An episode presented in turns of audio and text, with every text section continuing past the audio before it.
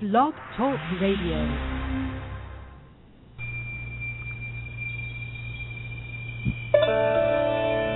Good morning. This is the Lois Wetzel Show, and I'm your host and executive producer, Lois Wetzel, coming to you live at 9 a.m. Central Time from Houston, Texas.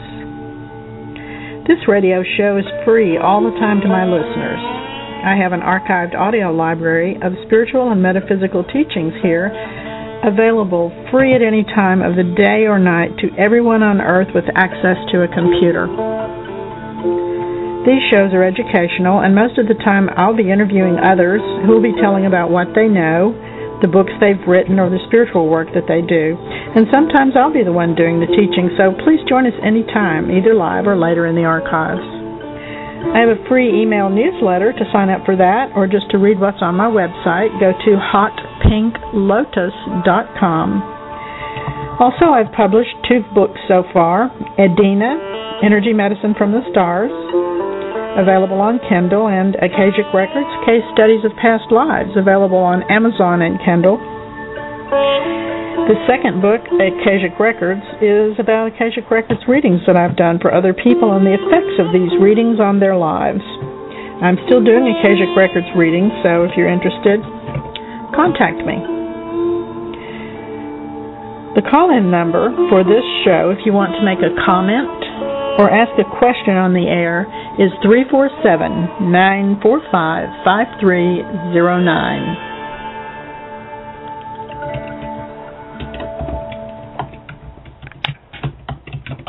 Good morning. This is Lois. It is the 14th of September and 2012 and I am back on the radio. We're going to be doing this every Friday now for I don't know how long, maybe forever, maybe not that much longer. we'll see. I have been off the radio for a while because I took um, about five weeks to go to um, do research for my next book, which is going to be entitled Sacred Journeys, and it's about um, sacred sites on the earth and trips that also can be taken to places you don't think of as sacred sites, and yet they turn out to be sacred journeys. Um, so uh, the book is most of the way finished, um, and it's about a whitewater rafting trip through the Grand Canyon. It's about trips I've taken to Mount Shasta, which is a sacred site in California. Um, about four hours from the nearest airport, which is either Sacramento or Reno, by car, for four and a half hours by car. Um, that's Mount Shasta, California. Also, Stewart Mineral Springs, which is very near there, and one of the only two places in the world where uh, there are a red spring and a white spring very close to each other, just within a few feet of each other. The other spot where that is um, on the planet, at least that we know of, is Glastonbury, England. Some of you may have read the book, The Isle um, Mists of Avalon, which is about the Isle of Avalon, and that's in Glastonbury. Used to be an island right after the last ice age. Uh, now it's been drained, and uh, everything around it is farmland, um, or the little tiny town of Glastonbury. Um, and uh, there are many other sacred sites that I have visited, including the crystal fields at uh, Arkansas. Most people, you know, in Europe, they didn't even know there were crystal mines in Arkansas. A lot of people know there are some in Brazil, but they didn't know the second largest crystal field in the world is in Arkansas. There's also a diamond mine there, the only diamond mine in the United States and the only one in the world where you can go dig up diamonds yourself It's called Crater of Diamonds State Park in Arkansas. Um, yeah, so there are a lot of sacred sites on the planet, and I wanted to go back a second time before I wrote about the Bosnian pyramids, which um, I had visited last year. I wanted to go back a second a second time and gather more data, do a little more research before I complete that part of the book, and uh, then they had a really bad heat wave and I just couldn't handle being there. I was there about 18 days and it was just unrelenting, about 100 degrees a day and no air conditioning to speak of. There certainly wasn't any in in the hotels. Um, so I made an unplanned trip to England, where I stayed with friends for a little while in London, and then went on up to Glastonbury, which is also a very sacred location, um, and spent six days there. And as it turns out, I was on the um, Chalice Hill, which is part of the original Isle of Avalon, a very sacred place. Really awesome things happened there. It was the Chalice Hill Bed and Breakfast, and it was a house built in 1830. Um, so it was a very eventful summer, very eventful, um, slightly over a month.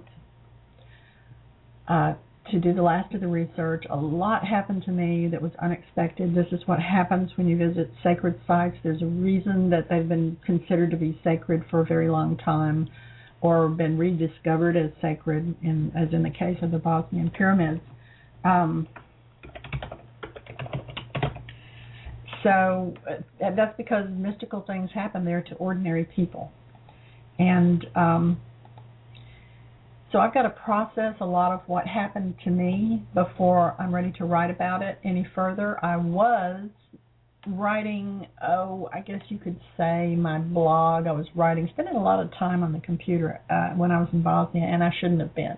Because what happens is if you're busy writing, you're probably not um, experiencing as much as you would be if you were just experiencing and then writing later through the filter of memory. So that's what I at one point decided to do. But of course, I had to have a complete hard drive meltdown before I got the message.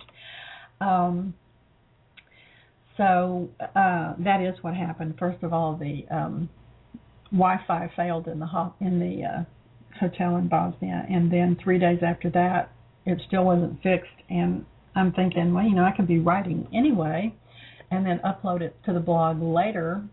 And then I had a hard drive crash, which in you know 20 years of using a computer I've never had before. So I started to get the picture it was so hot I was sick, had a hard drive crash, and I won't go into all the rest of it, but um I decided that uh, I had enough information. I did manage to chronicle several really strange things that happened to me and to other people, either on the pyramids or in the tunnels that, that are being excavated, which under one of the pyramids is leading under the Pyramid of the Sun, and it's um,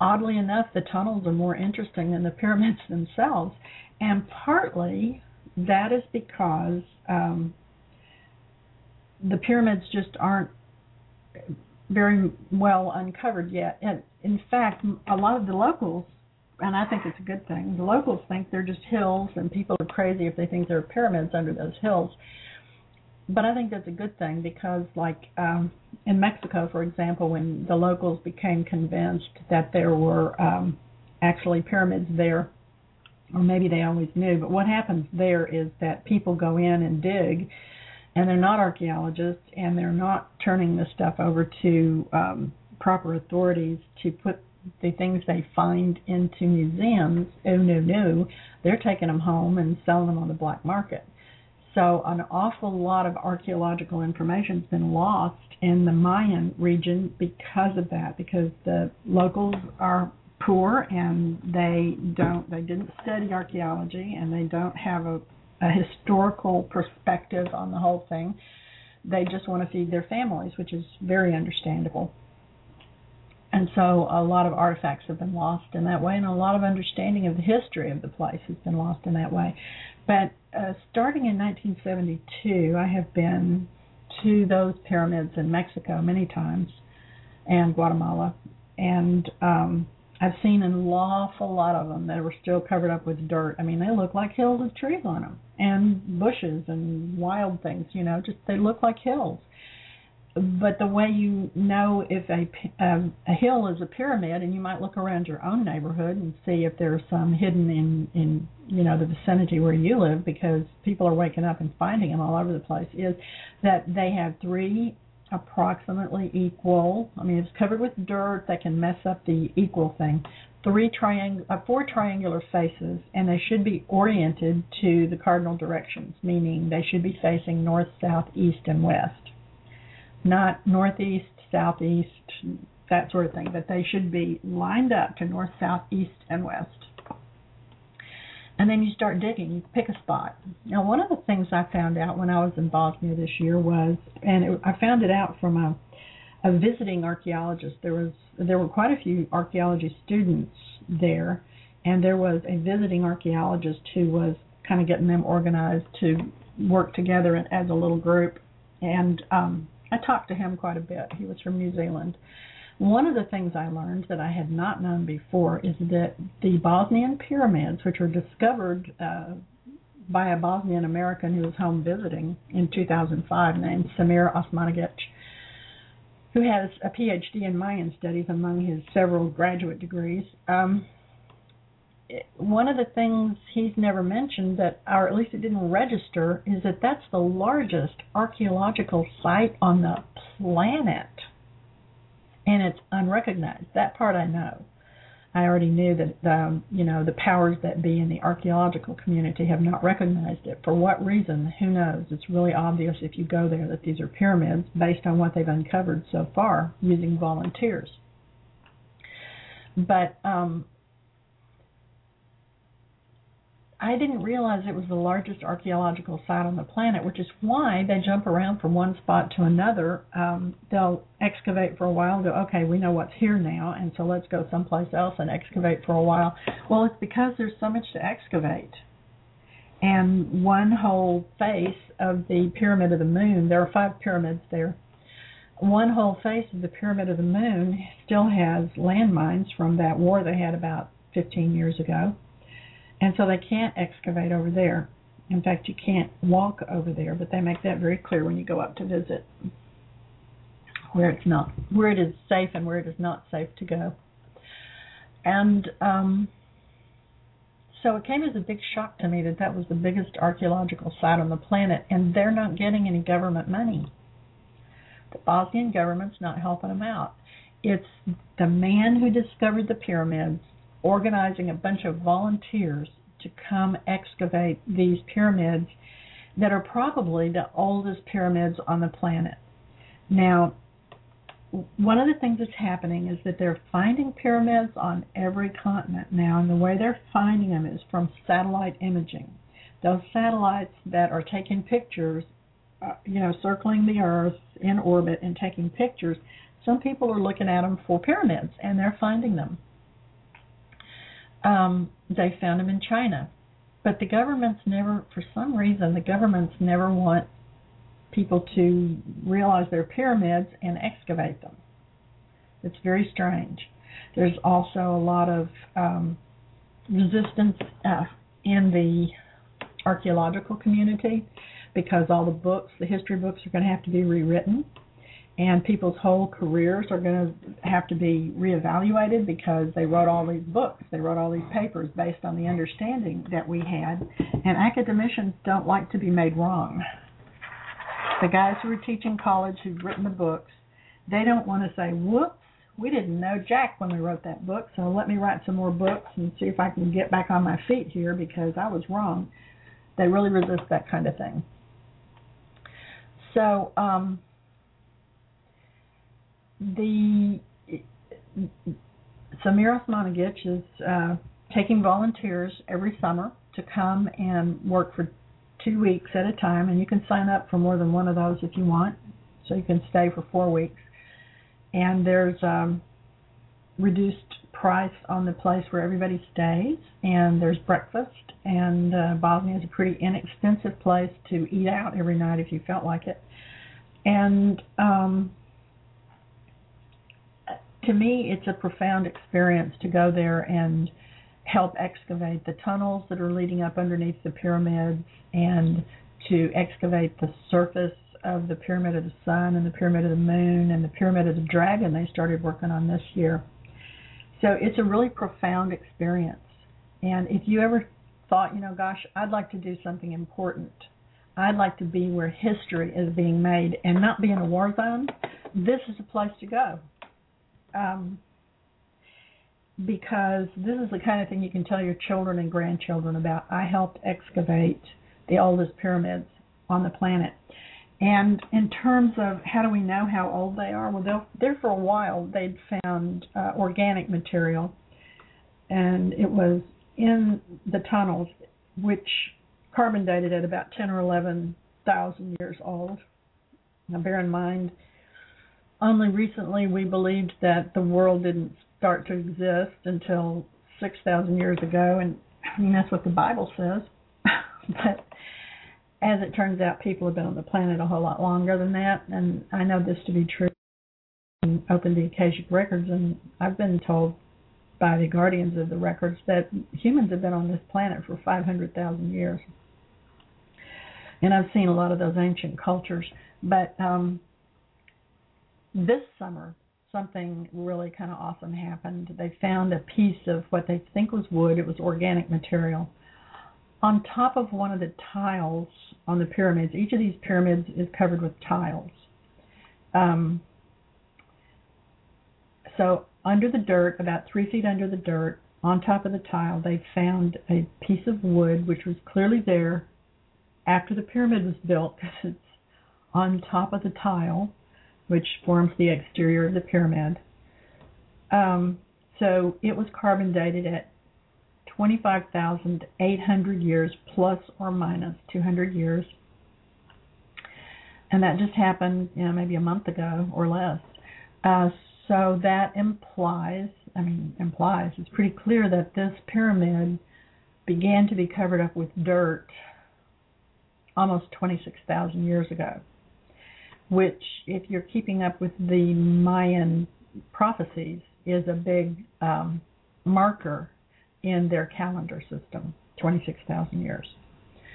So uh, that was interesting. We still have to wait and see. We probably 20 years from now still be discovering things in that location. But if you have free time and you want to go volunteer to help excavate, um, this is an incredible project, and I highly recommend that people do it.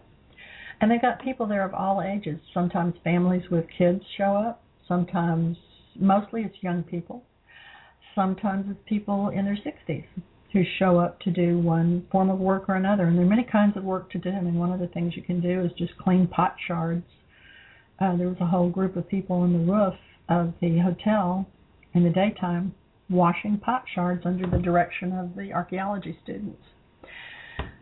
So by pot shards, we mean broken pots like pieces of uh, pottery from different eras. They have uh, they found a prehistoric house that they were excavating this year.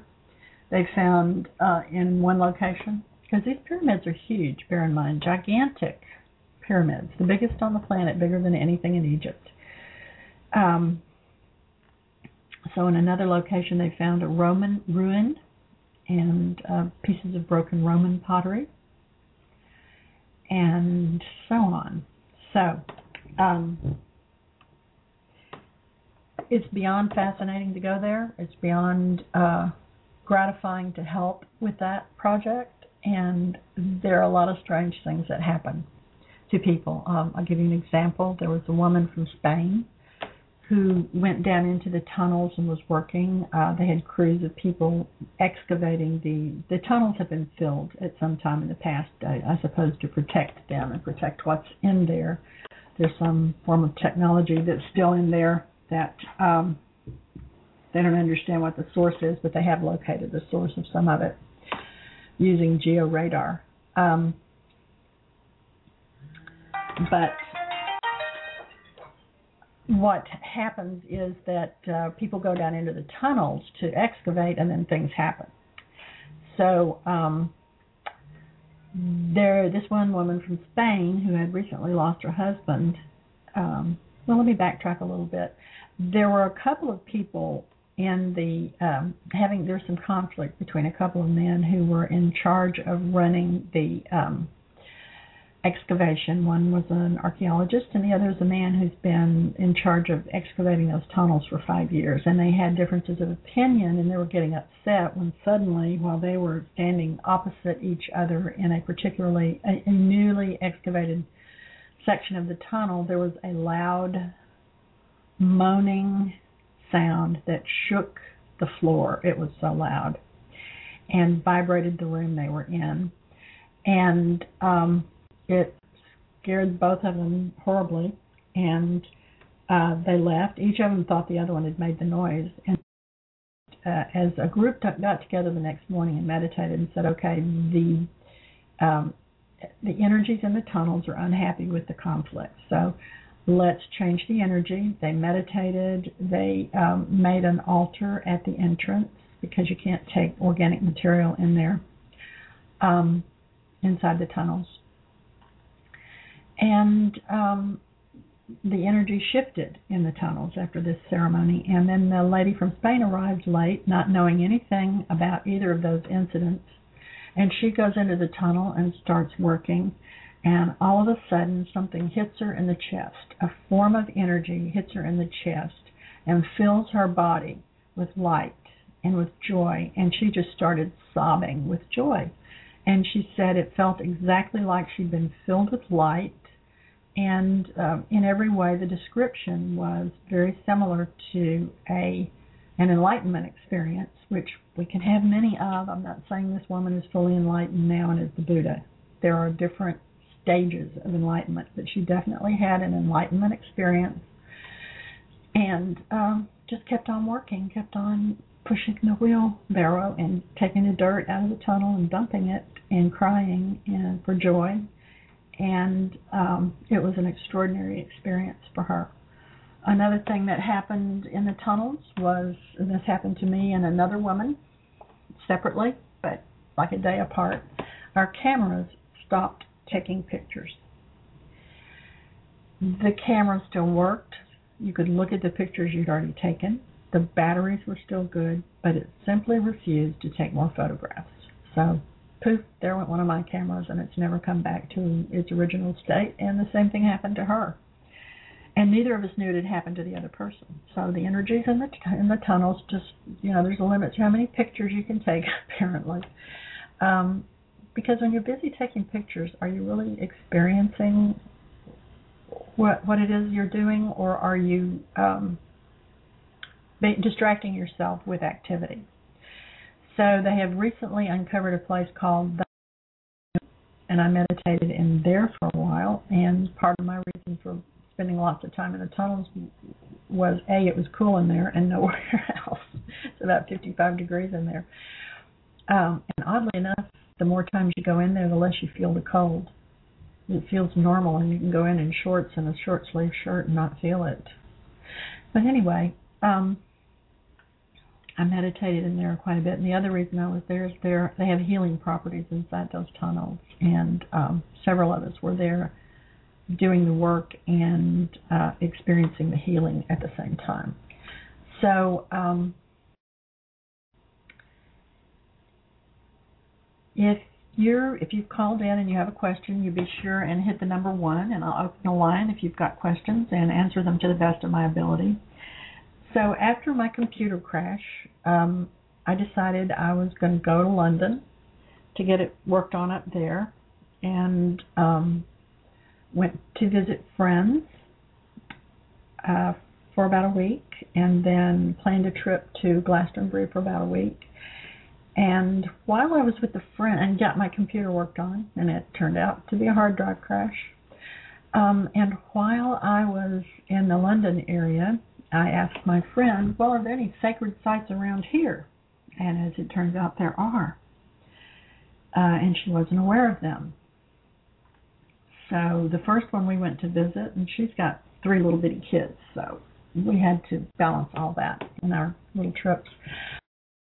They normally fly kites, and there were four barrows, uh, or maybe five. It was called Five Five Knolls, K N O L L S if you want to Google that, it's near Dunstan, um, Dunstan Downs. That's the name of it, Dunstan Downs.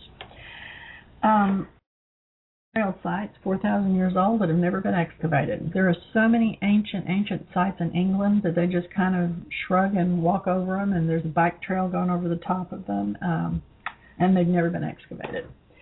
And it was interesting. I meditated for a while, and oh, they have incredible winds at that location. There's a glider um, airport at down at the bottom, and uh, they're professional kite flyers that um, go up to the top of the biggest hill to uh, have. Uh, they give lessons, free lessons to people. Children go up there to fly their kites, and they also have uh, international competition, kite flying competitions there. So there's something special with the wind there at Dunstan Downs. And the other thing that we discovered, or that my friend discovered on the internet, and she and I and her infant went on Sunday while her husband stayed with the bigger kids, or Saturday maybe. Anyway, um, is something called the Royston Cave, which is uh, on a crossing of the Michael and Mary ley lines. There are many such crossings, but this is one of the crossings. Um, and there are, if you're curious, ley line maps of England on the internet. You just uh, go Google that. Um, and it's a cave that was rediscovered in the seven, mid 1700s when somebody moved a millstone that was covering its opening, um, and it just looked like a hill at the time.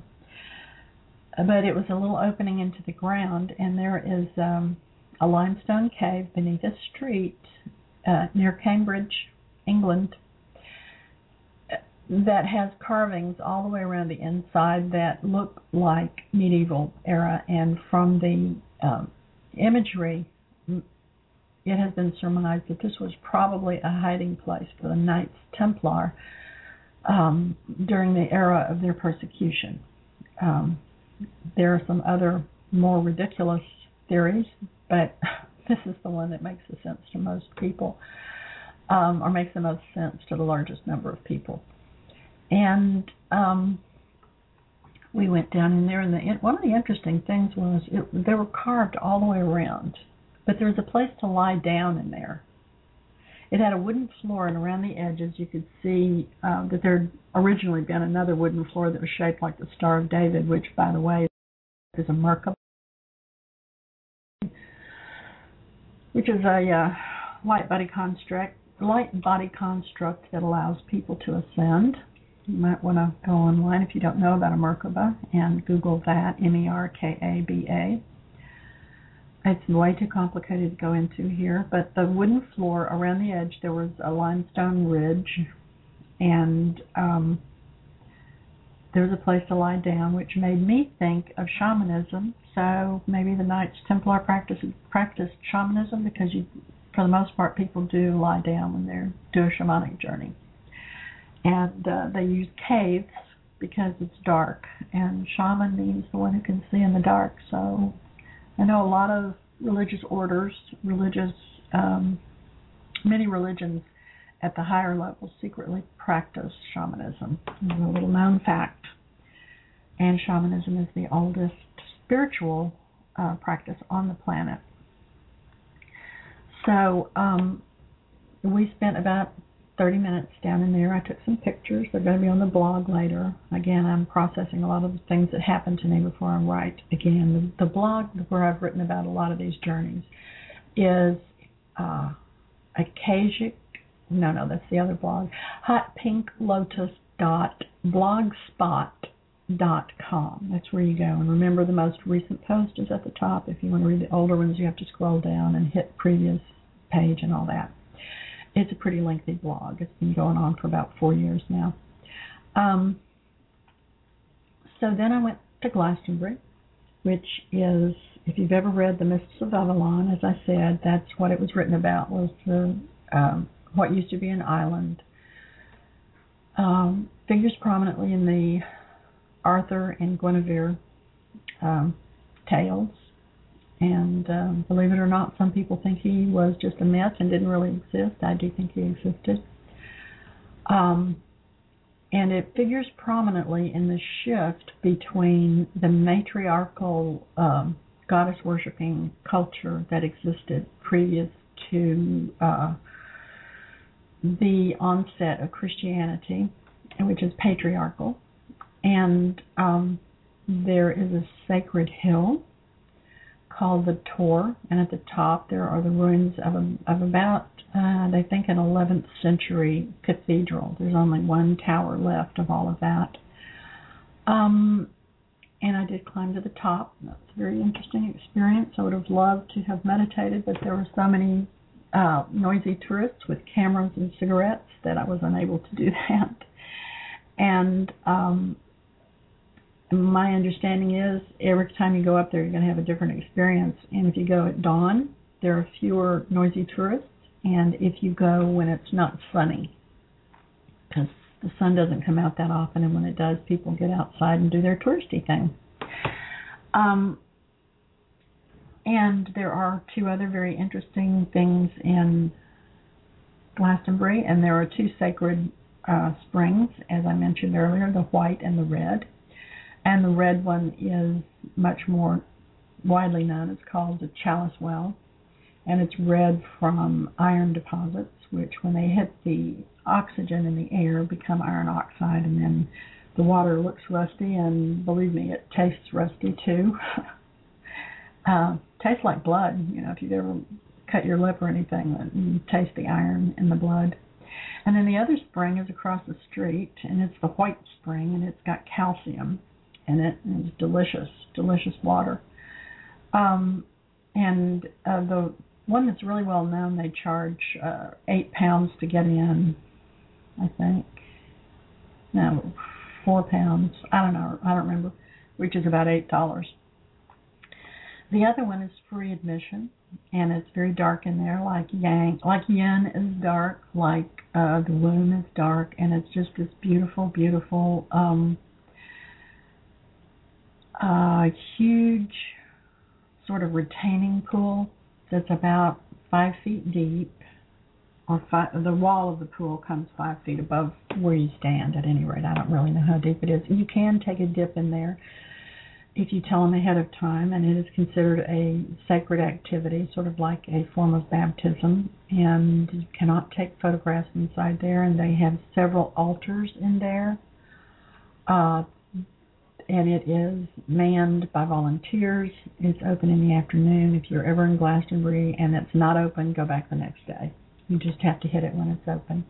But it was my favorite of all the places there because it was so um, innocent it hadn't been turned into Disneyland like the Chalice Well, even though the the energy is still great. Don't let get me wrong, but I don't like the way they've sculpted uh, every inch of that um, water. The way the water falls down, it comes across, you know, something that's cast out of cement instead of allowing it to touch the earth the way that it should.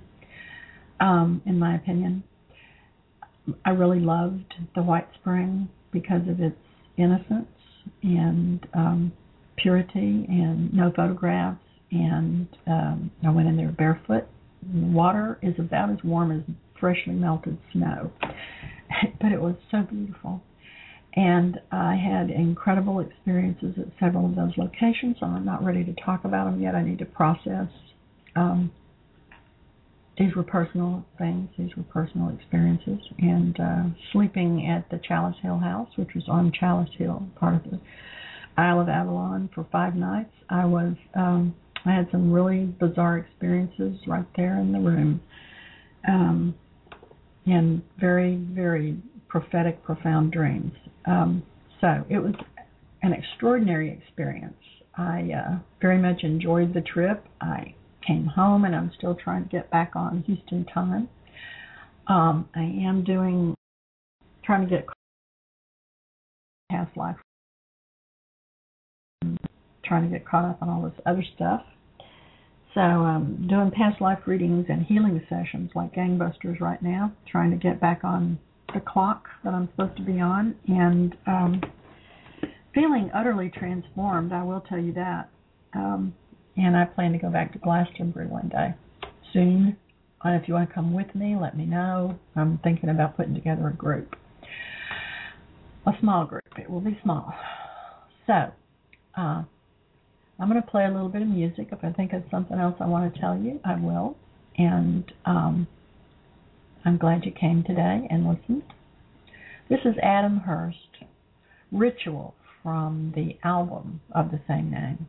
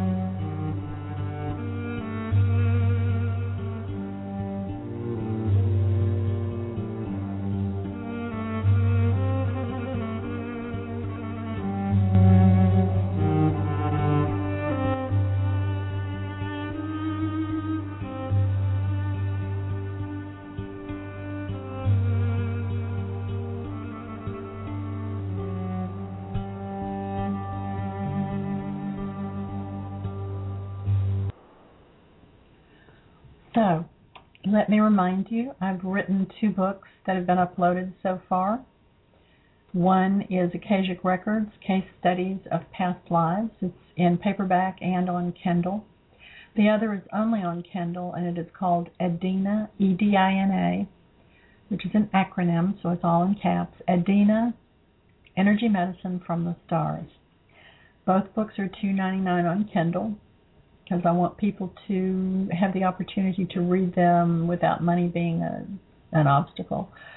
Um, and um, a lot of people report reading the book on past lives that they experience healing just from reading about other people's past lives, which shouldn't surprise me. It did, but it shouldn't. That's exactly how group therapy works.